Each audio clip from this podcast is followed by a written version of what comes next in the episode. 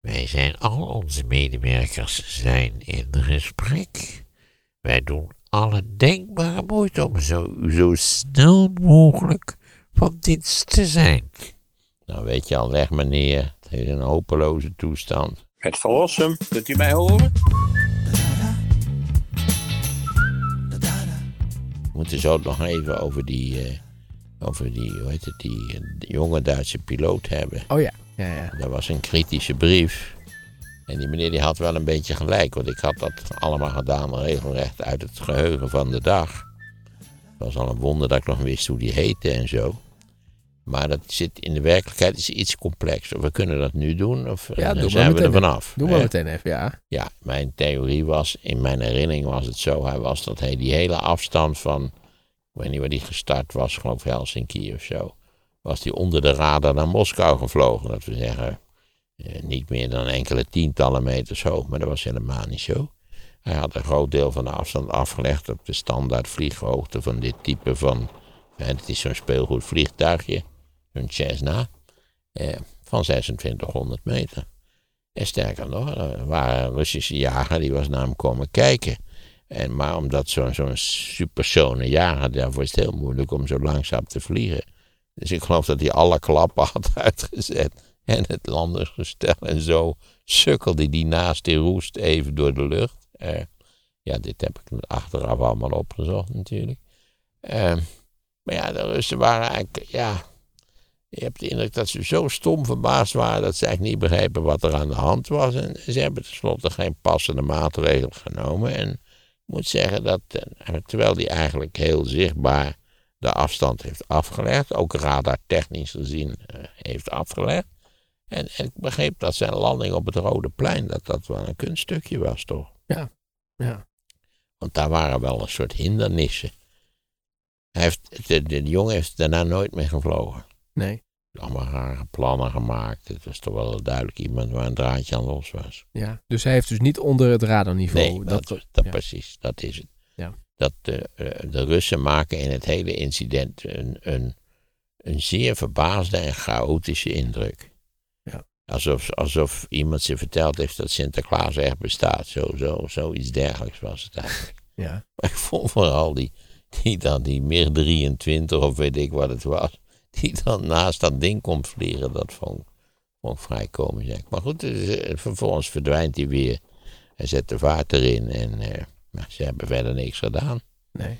Maar al dat, dat personeel wat eh, betrokken was bij de, eh, hoe heet het, de luchtveiligheid, de luchtverdediging, dat is er wel uitgezet, ja. Ja, ja. Nou scheen dat voor Gorbachev een prima reden te zijn om, eh, laten we zeggen, dat hele echelon van toppersoneel met die idiote petten op, om dat die eruit te zetten. In Rusland hebben ze wel zulke gekke petten op. Militaire uniformen. Mensen, mag ik ook die militairen eens oproepen? Zou het toch niet, niet lollig zijn als jullie ophielden met die, met die, eh, met die operette-uniformen? Hè, Kan dat niet wat strakker, moderner? Eh, dit is vaak zo volkomen lachwekkend te tressen. En de gouden sjerpen en ik weet allemaal niet wat voor onzin.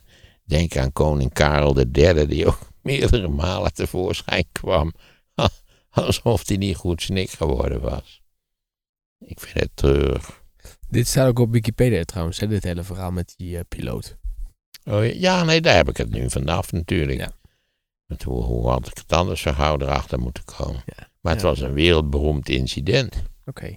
Eh, Ed heeft een vraag, of eigenlijk een opmerking. Hij zegt, het lijkt me handig als onze goede vriend Maarten zich iets beter inleest over Duitse tanks in Wereldoorlog 2. Die liepen namelijk niet zoals Maarten ooit beweerde op diesel, maar op benzine. Ja, daar heeft hij gelijk in. Ook onze goeroe vertelt Niet een spure onzin. een doorslaggevende van doorslaggevende betekenis is geweest, maar goed. Ja. Hoop dat het positief wordt opgevat. Ben nog steeds kritisch. Geniet het luisteraar, zegt Ed. Duitse tanks liepen op benzine. Goed zo. Had ik niet al eens een keer voorgesteld dat we, een, een, dat we iets aan tanks moesten doen? Ja. Kunnen we dan eventueel deze, deze kleine rafels kunnen we dan eventueel wegwerken? Ja. Een leuk idee. En diesel ging naar de onderzeeboten, voegt hij er nog even aan toe. Dus eh, even kijken, wat hebben we dan nog meer? Eh, beste Maarten, zou je misschien eens iets over eh, de Hanze kunnen vertellen? In mijn ogen een vrij belangrijke periode waar we op school weinig over geleerd hebben. Ik zou er graag meer over willen weten. Hoe is het bijvoorbeeld ontstaan en, en uiteindelijk ten onder gegaan, zegt Martijn Voerman. Ja, de Hans is een hoogst interessante organisatie, omdat het natuurlijk een stedelijke organisatie was. In Nederland zijn vrijwel alle steden zijn ooit lid van de Hanze geweest. Maar natuurlijk vooral de echte Hanse-steden in Nederland zijn natuurlijk langs de IJssel. Omdat die, die Rijnhandel langs de IJssel en dan, je kon allemaal als het ware binnengaat, kon je dan en dan richting Oostzee. We hebben ook Kamper. Kamper was een prominent lid van de Hanze. Ja. We hebben ook uh, met mijn broer en zus nog zo'n tochtje gemaakt op de Kamper Kogger. Hartstikke lekker bootje, die Kogger. Echt een fijn bootje. Kan niet anders zeggen. Hm. Echt een echte zeilboot. Hè? Dus niet zo'n stomme racer. Hè? Maar een echte zeilboot. En nou ja, stevig in elkaar geknutseld. Dikke balken. Ja. En ik herinner me nog dat we natuurlijk. Er zat natuurlijk een motortje in. Een ding kan niet altijd uh, handig manoeuvreren. Dat we, we voeren die IJssel op. En toen uh, zetten ze de motor uit. En ze lieten dat zeil zakken. Dat is zo'n dwarsgetuigd uh, schip natuurlijk. En dat dat had iets, iets feerieks. Dat het geluid valt weg.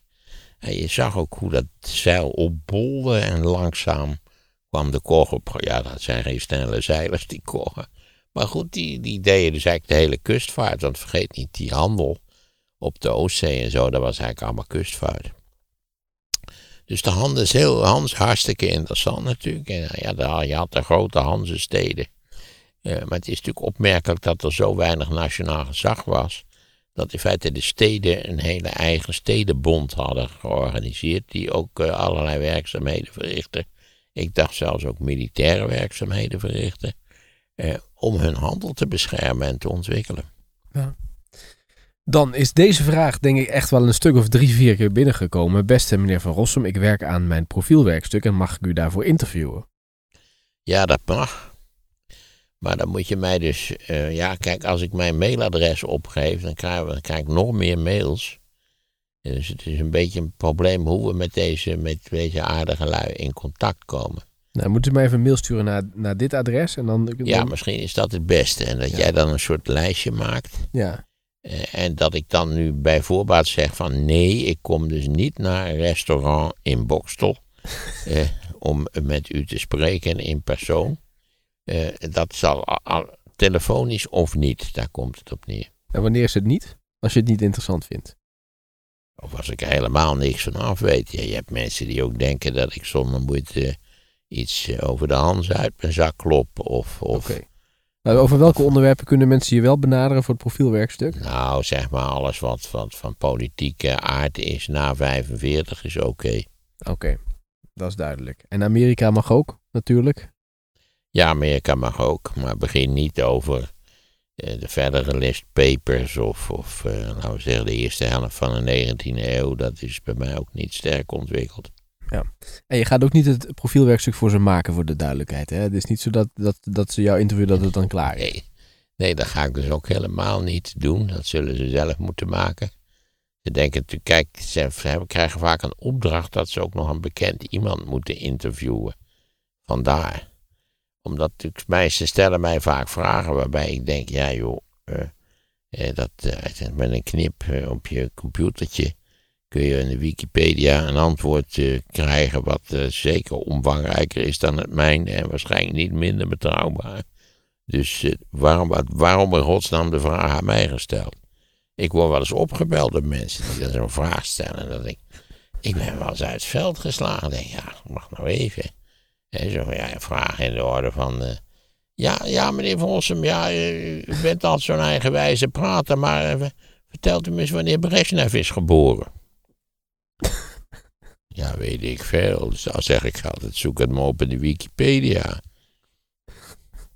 Maar wacht eventjes. Zijn dat gewoon mensen die, die jij kent, die ken jij niet en die bellen nee, die gewoon ken ik helemaal niet. En die stellen dan een hele feitelijke vraag waarbij je denkt, waar, waarom zoek je dat zelf niet even op? Mm.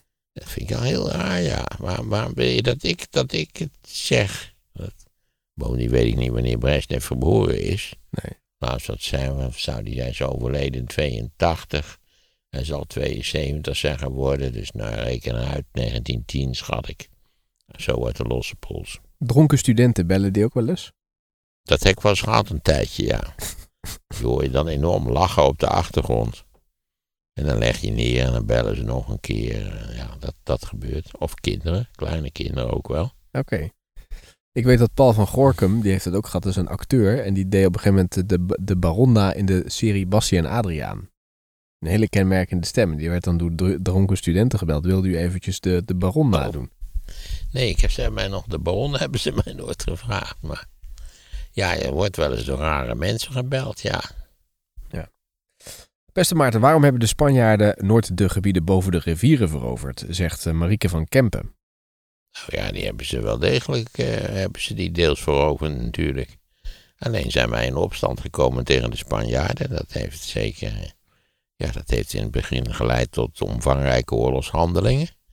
Uh, die wij tenslotte tot een goed einde hebben gebracht. Vooral, eigenlijk vooral door inundatie. Van Alkmaar begint de victorie. laat, zij, laat zij het even nalezen. Ik kan haar ook weer van harte aanbevelen uh, die Wikipedia de 80-jarige oorlog te lezen. Oké, Marieke moet even opzoeken dus. Ja, Marieke moet even kijken en dan zal ze zien dat het water, onze klassieke vijand, een even klassieke vriend is geweest voor de Nederlanders. Ja, zij heeft gehoord dat de Spanjaarden niet konden schaatsen en dat het een groot tactisch voordeel was voor de geuzen. Daar heb ik nooit van gehoord, moet ik zeggen. Erg interessant, maar eh, ik, dat moet wel even gecheckt worden. En de vraag die is ook nog gesteld is, kunnen we dan concluderen dat als Spanjaarden hadden kunnen schaatsen, men ook in het noorden carnaval had gevierd?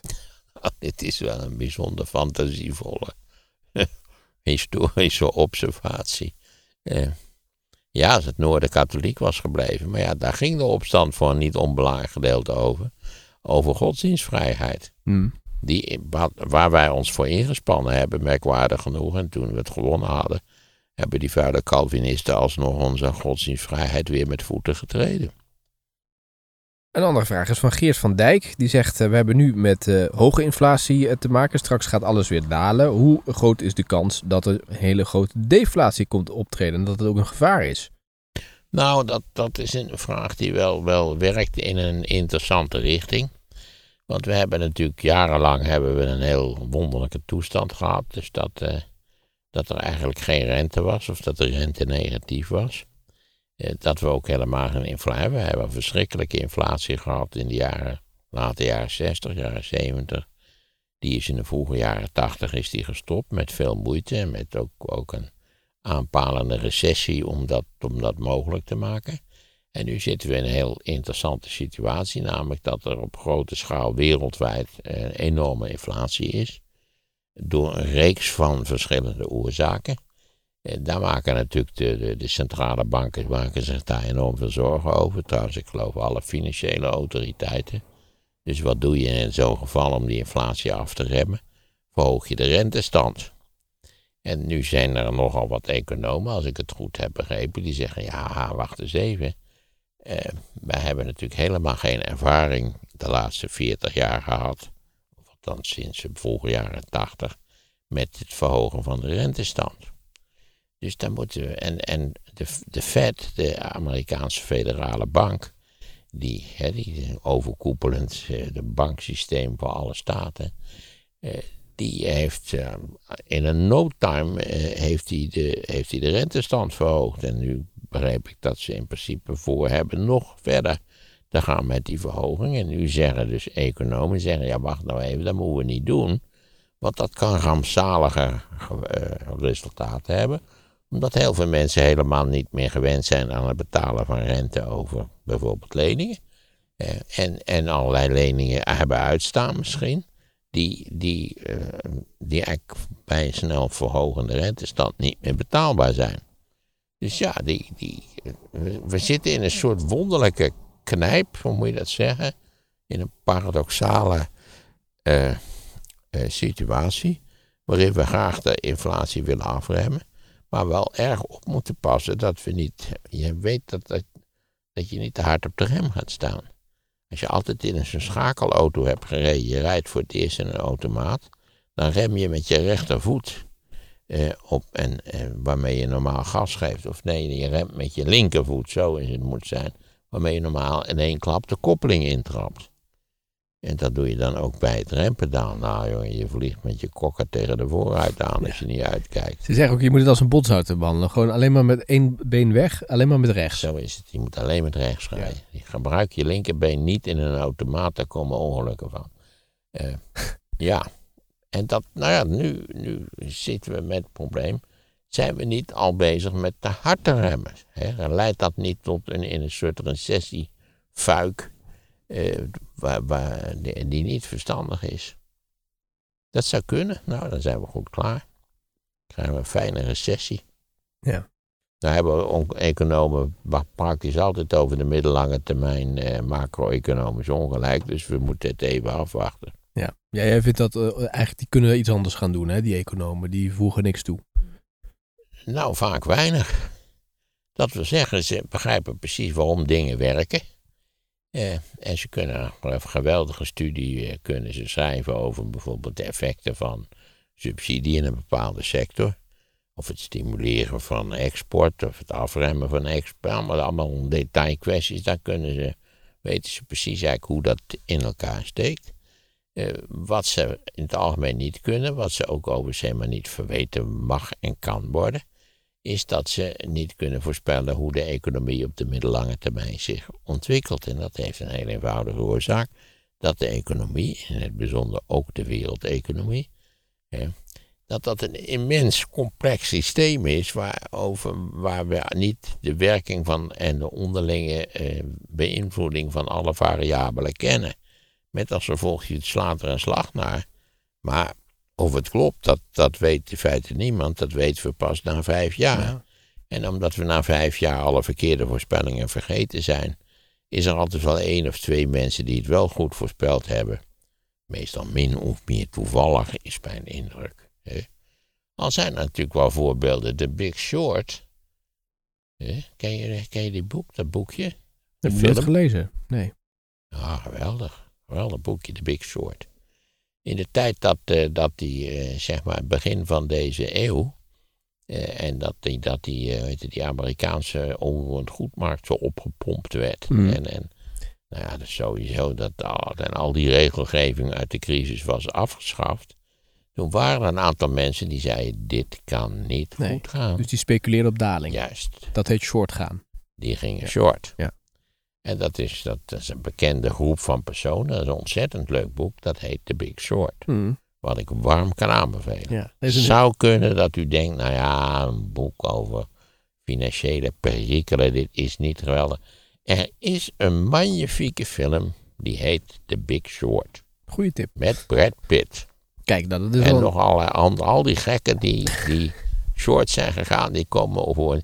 Er zijn erbij die, die honderden miljoenen dollars verdiend hebben Ja.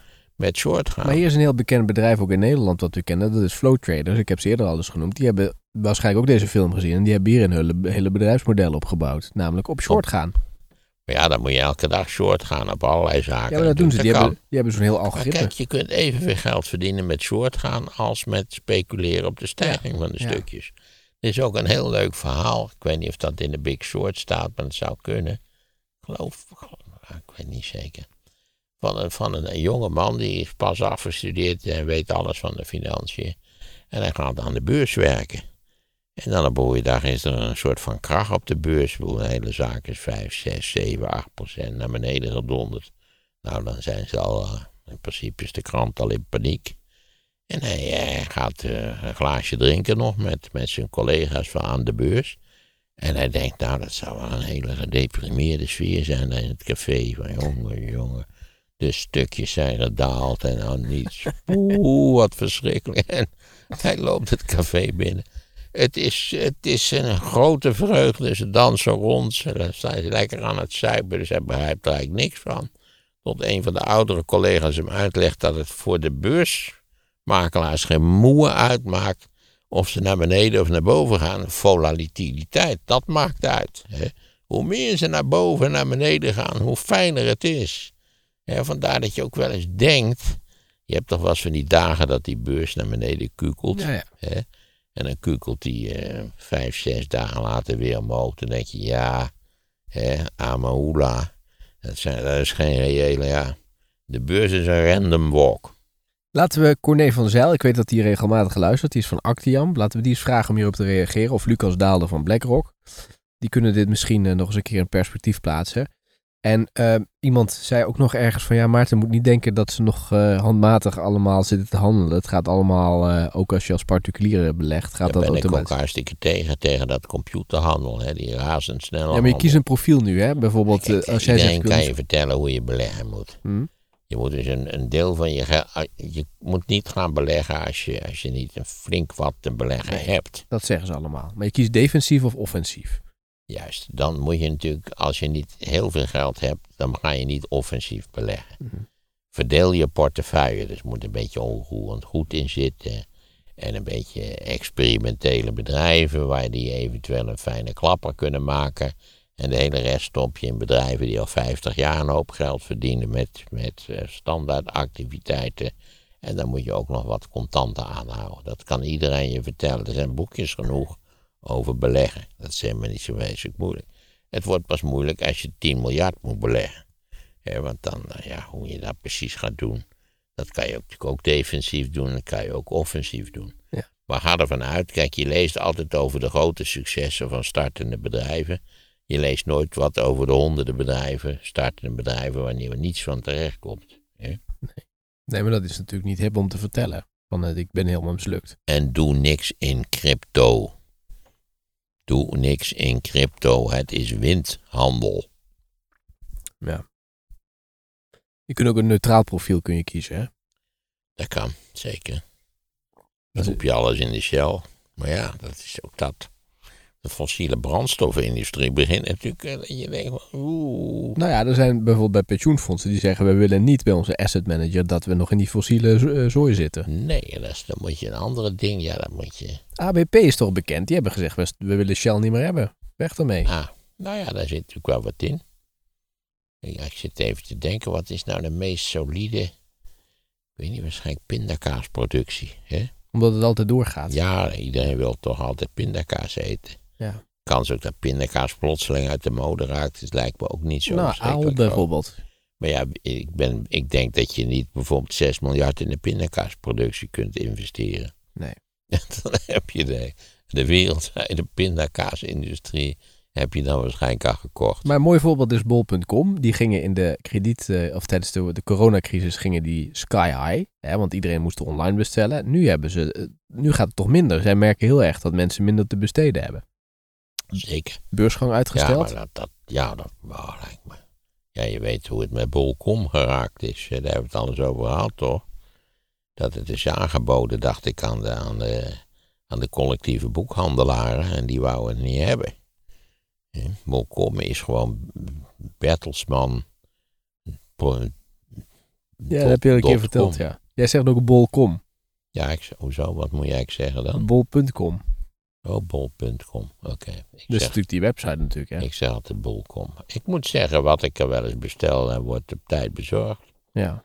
Eh, het probleem is dat ik, eh, dat ik niet zo'n Kobo-readertje heb. Dus dat ik hun, hun digitale boeken niet kan lezen. Hmm. Maar ze zouden een heel groot warehouse zijn ze nu aan het bouwen. Hè? Want dan kunnen ze natuurlijk al die spullen opslaan. En daar hadden ze die beursgang voor nodig. Want ze gingen volgens mij gedeeltelijk naar de beurs, maar dat is uitgesteld.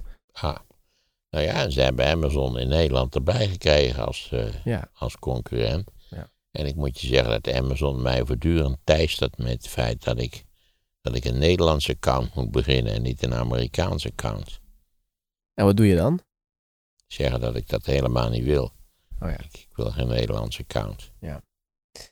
Dan hebben we hier nog eventjes Jeroen Vergeld. En die zegt, eh, hallo, als je bij de politie een telefonische melding wil maken zonder spoed, dan moet je een betaald nummer bellen. 0900 884, geen spoed, wel politie. Dus je moet betalen om een melding te mogen maken. Wat vindt Maarten hiervan?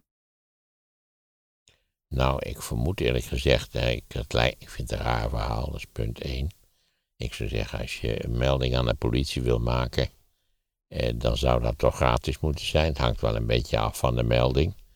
Ja, als je nou elke dag opbelt en zegt van alle politieagenten klootzakken, dan, eh, dan is dat weer niet zo'n gelukkige zaak natuurlijk.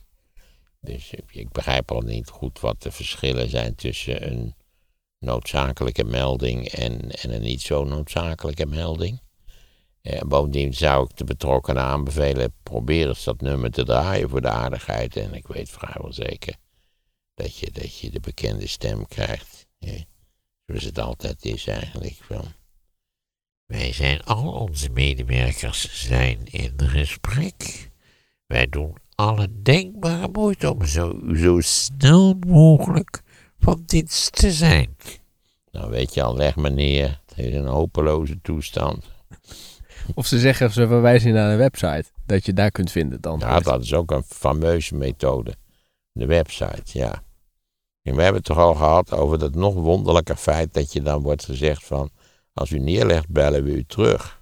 Ja, dat heb je eh, uitgebreid verteld. Ja, precies. ja. Ja, Even kijken, zou je iets willen vertellen over de Cuba-crisis? Ja de- graag. Ik wil Maar- wel iets vertellen over de Cuba-crisis, maar ik voel me af of we dat niet al een keer gedaan hadden.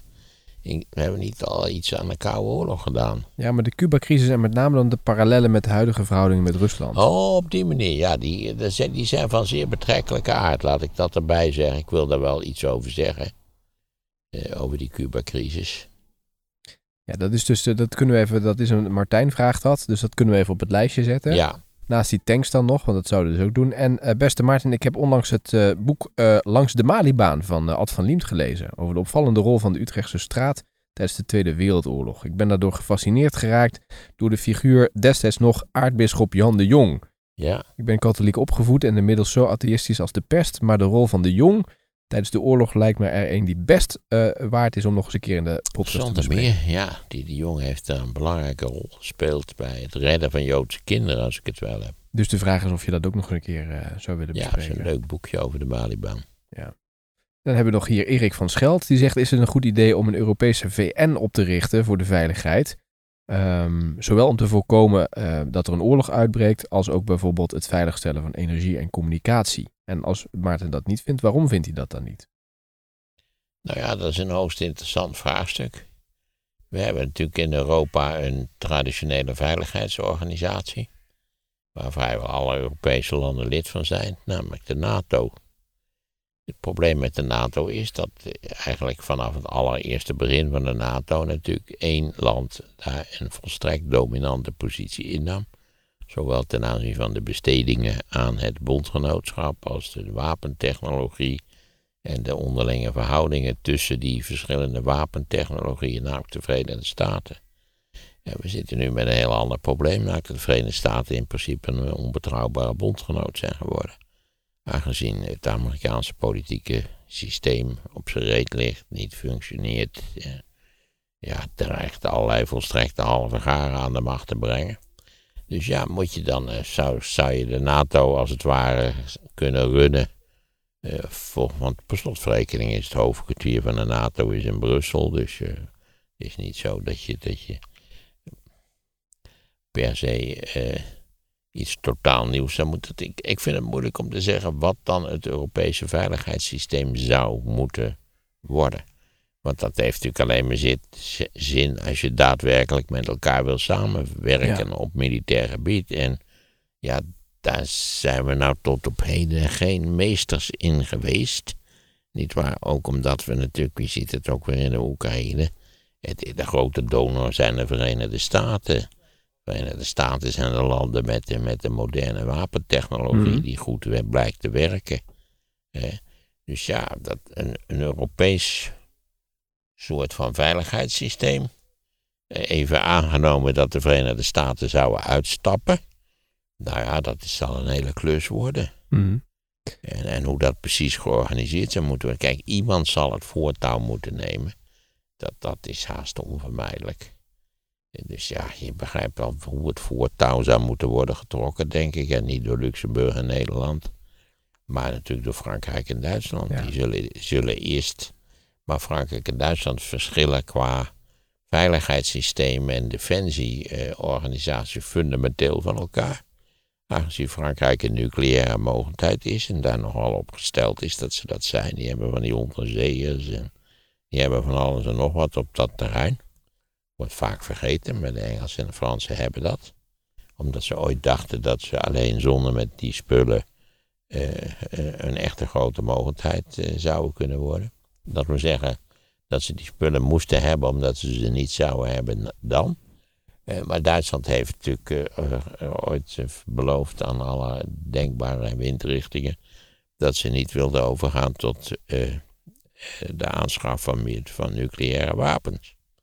Dus ja, dat zijn twee landen met een, een totaal andere traditie op dit punt.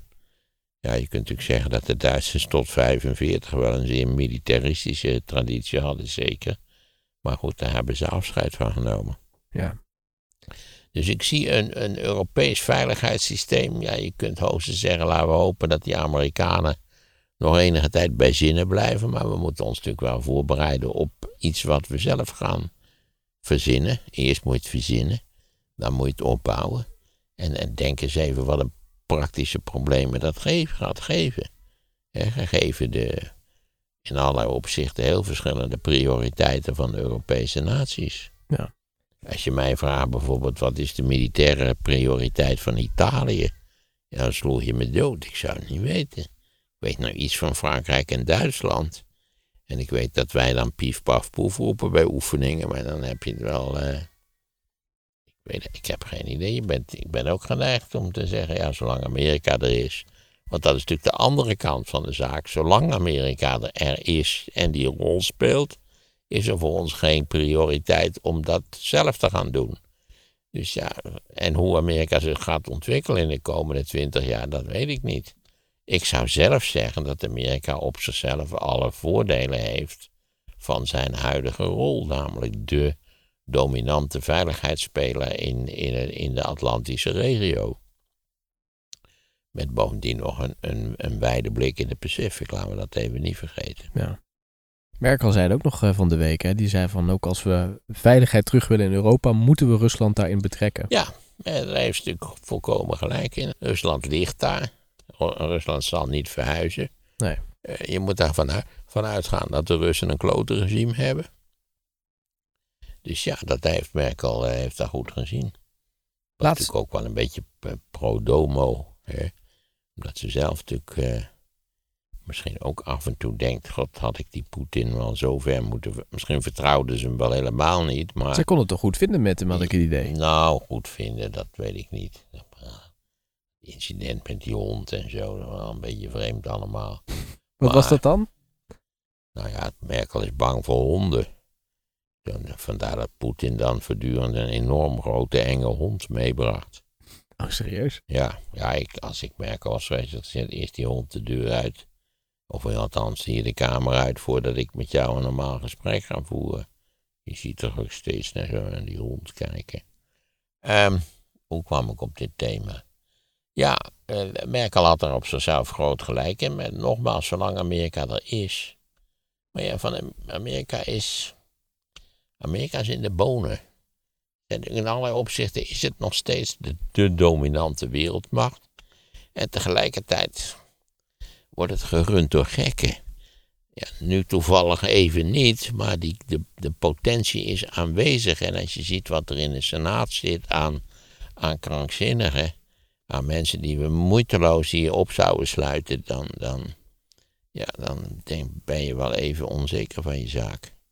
Eh, Gabi heeft nog een eh, goede tip voor je voor de volgende Oost-Duitsland reis. Het eh, Bunkermuseum in Frauenwald in het Tur- Turingerwald. Oh, we hebben al meerdere gruwelijke bunkers bezocht. Oké. We hebben ook een, een- nu weer een Stasi-bunker bezocht. Maar dan moet ik je zeggen, de Stasi-bunkers, eh, als je daar twee gezien hebt en je, hebt ze al, je bent al vaak geweest, dan is dat voor mij helemaal... Ik ga veel liever naar die, naar die musea waar je dan zo'n huiskamertje van de jaren 50, speelgoed van de jaren 50. Ik vond ook de Oost-Duitse bungalow-tent, dat is een absoluut hoogtepunt. Eh, dat vind ik veel leuker eigenlijk dan die bunkers. Je weet, die bunkers is... Ik heb ook wel lichte claustrofobie. Dus die bunkers, dat is niet aangenaam. Bovendien, alle bunkers zijn dezelfde bunkers. Ja. Sommige zijn goed opgeknapt. Het is een beetje dit dilemma.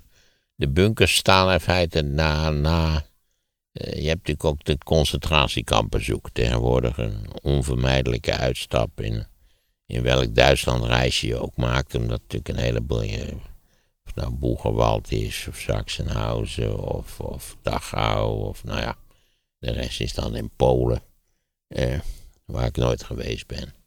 Ik heb niks met het bezoeken van concentratiekampen. Ik weet wel dat ik in Dachau rondliep. Het was een zonnige middag.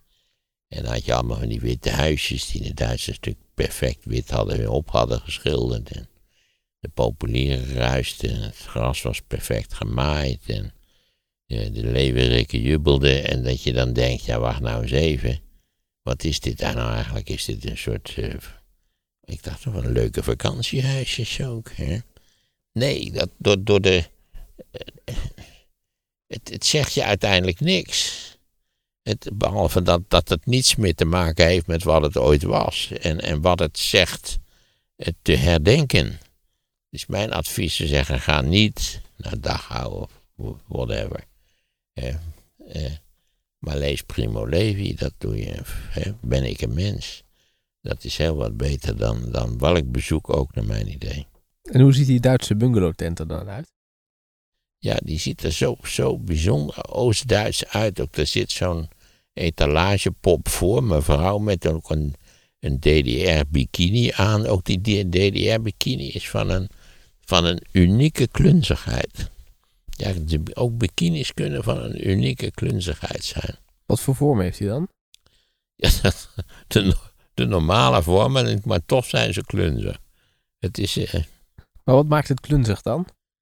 Alles. Dat is het interessante van de DDR. Dat eigenlijk vrijwel alles, zeker nu, een klunzige indruk Maar maakt. het is Het- onhandig ook. Het Niet- radiomeubel, eh, de eerste televisietoestellen, zelfs het kinderspeelgoed, dat je ook denkt van jongens, oké, misschien dat die kinderen niet al te kritisch waren. eh, eh, dat is een van de, van de merkwaardigste aspecten van het communistische systemen. Dat er zijn eigenlijk geen communistische systemen die ooit iets geproduceerd hebben wat mooi was, elegant. eh, waar aandacht was besteed aan de details, aan, aan nou, het, het is verschrikkelijk. Het Hmm. is eigenlijk verschrikkelijk. Oké. En tegelijkertijd erg amusant. Maar Ga je iets lekkers eten zo? Ga ik iets lekkers eten? Erwtensoep geloof ik. Oh, dat past helemaal bij de ja, tijd van het jaar. Vanwege, de, vanwege dit weer Hoe ook. laat eet je altijd? Half zes. Oh, dat is nog lang niet. Ik ben een half zes eten. Half zes. Het is, Maar dat komt natuurlijk omdat ik nooit lunch. Dat vroeg ik me af inderdaad. Dus je staat op en dan ontbijt je wel? Nou, ik eet een banaan. Oké. Of ik eet wat yoghurt. En dan eet je de hele dag niks? Nee. Tot 's avonds. Ja, ik, ik moet zeggen, dat is ook een van de wonderlijke aspecten van het hotelleven. Want ja, er zijn toch een vrij, kijk, er even over nadenk, een fors aantal dagen per jaar dat ik in een hotel overnacht. En dan heb je natuurlijk het hotelontbijt. En, en ik moet bekennen dat ik eigenlijk altijd de, het roerei eet met een zo'n streepje spek, weet je wel. Oh, lekker is dat, ja. Ja, om- en omdat je dat natuurlijk normaal nooit, nooit eet als ontbijt, dit is, zie ik dat echt als een speciale hotelluxe. Ik moet wel zeggen, het, een echt goed roerei vraagt eh, ook weer deskundigheid. Je kunt alles verpesten in deze wereld als je als slordig is, eh, volledig uitgedroogd. Het kan van alles wezen natuurlijk. Maar soms is het fantastisch. En nu hadden we een hotel dat had een soort, soort omeletjes gemaakt. Daar was ik ook erg over te spreken. En als ik dat dan heb gegeten, dan ga ik weer terug naar het lopende buffet. Het zijn altijd buffetten, zoals je weet. Je denkt ook wel, vooral als je een laat komen bent aan het buffet, half tien of zo, wat er dan nog staat. Dat je denkt, wat, wat gaan ze daarmee doen met, met, met, met, dit- met deze gigantische hoeveelheid voedsel? Weet je niet dat er dan in dat ijs allemaal van die vleeswaren. Goed. En dan, eh, dan zoek ik nog even wat eh, hele zoete broodjes, eh, koffiebroodjes, dat soort van dingen. Eh, voor de finishing touch. Geen croissants. Ja, soms. Het probleem met de meeste croissants, ook in Nederland, en misschien, ik spreek de croissantbakkers even toe, dat ze eigenlijk nooit zo smaken als ze in Frankrijk smaken. Dat is net met stokbroden zo. Stokbroden smaken in Nederland gewoon naar witbrood. Maar stokbroden smaken in Frankrijk naar stokbroden. Ik weet niet waarom dat in zit. Dat weet ik. Ik heb totaal geen verstand van voedsel en zo. En vind ook dat voedselgelul vaak nogal over de top eh, in onze samenleving. Maar ja, die, die, die croissants kunnen beter. Ja, stel dus met worstenbrood. Dat smaakt in Noord-Brabant toch anders dan in andere delen van het Is land. dat zo? Oh. Ja, ja. Eet je wel eens worstenbroodjes? Nee, eigenlijk, ja, alleen van die hele kleintjes, die vind ik wel lekker. Oh, van die mini. Sausijs, mini sausijsjes. Oh ja. Ook dat luistert weer hè. Ja, ja. Vrijwel alles. Ook hele simpele dingen, dat is het gekke van voedsel. Hele simpele dingen luisteren. Hè, als het, als de, als het eh, de heerlijke eh, roerei uitgedroogd is, dan is het verschrikkelijk. ja. ja. Maar zo'n hotel is inderdaad wel fijn. Ja, je kunt dan lekker. Dan, dan is het, als het een goed hotel is, wil je daar eigenlijk ook wel blijven. Omdat de dag daarna. Nou, dat heb ik eigenlijk maar heel zelden dat ik denk ik wil blijven. En je hebt ook natuurlijk vaak dat, eh, ja, zo blijven we zeuren over hotels, maar de trage lift, hè, dat is ook wat ze, ik ook nog volgens mij in, waar zal dag geweest zijn? Dresden, misschien, of, of Leipzig, een van de twee. In een hotel waar dus van de drie liften waren twee kapot. Maar als je in een groot hotel bent, dan is een ramp werkelijk. Er stond de hele godsganse dag een enorme rij voor die lift. Dat was wel vrij vervelend.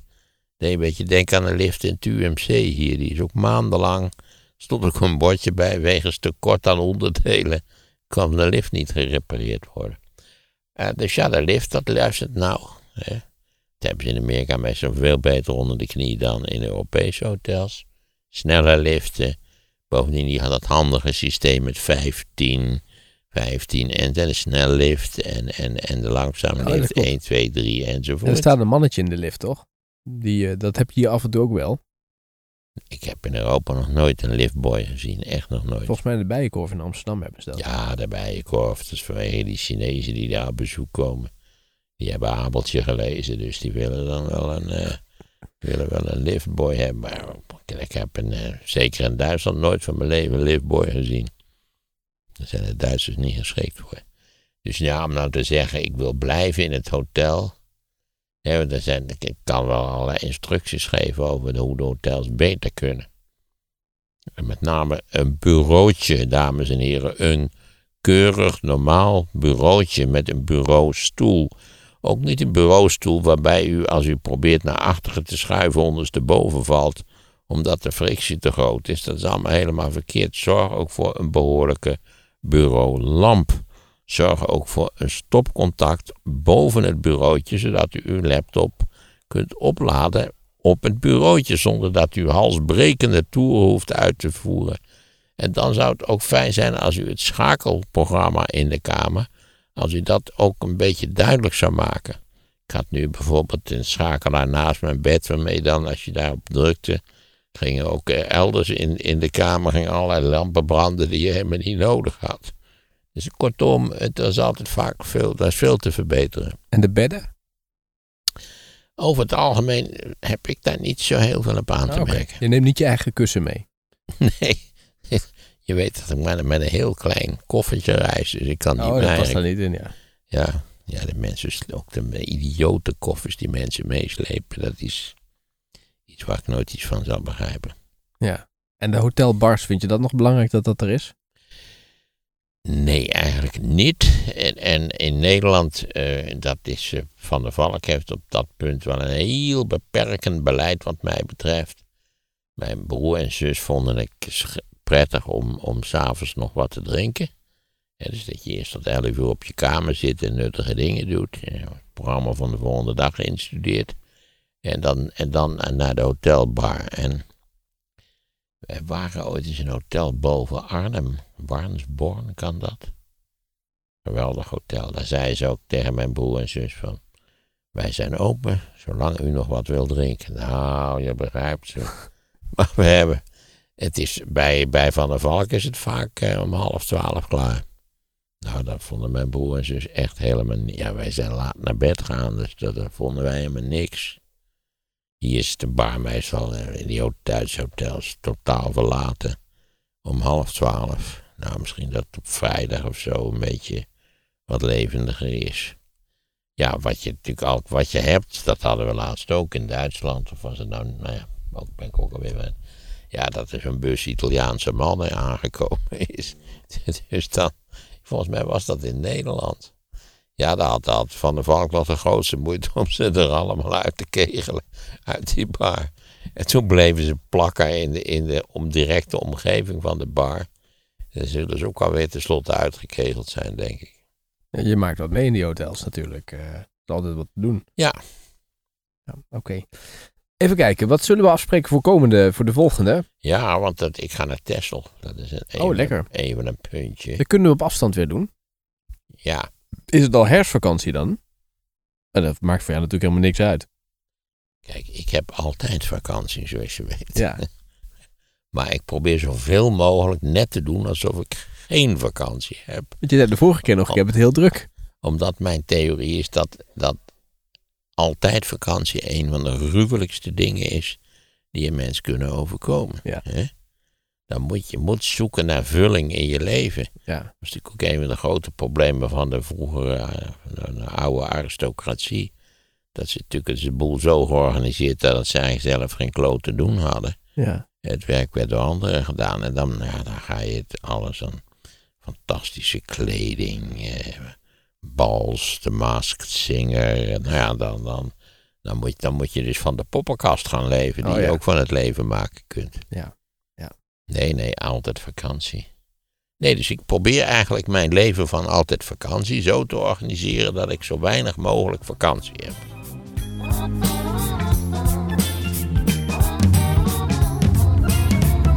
Eh, Amahoula. Maarten van Rossum over Hitler. Er zijn maar heel weinig mensen die zo oud worden. En Hitler is helemaal niet erg oud geworden, want Hitler is natuurlijk uiteindelijk maar 56 geworden. Hij zelf was er ook van overtuigd dat hij niet oud zou worden. En we kunnen niet anders zeggen dan op dit punt eh, bleek hij het gelijk volledig aan zijn kant te hebben. Nu via de link in de beschrijving bij deze podcast. Mijn naam is Julian Jachtenberg en mijn missie is om Nederland beter te helpen slapen. In de podcast van Sea Level ga jij leren welke praktische tips je deze week nog kan toepassen om de beste nachtrust ooit te ervaren.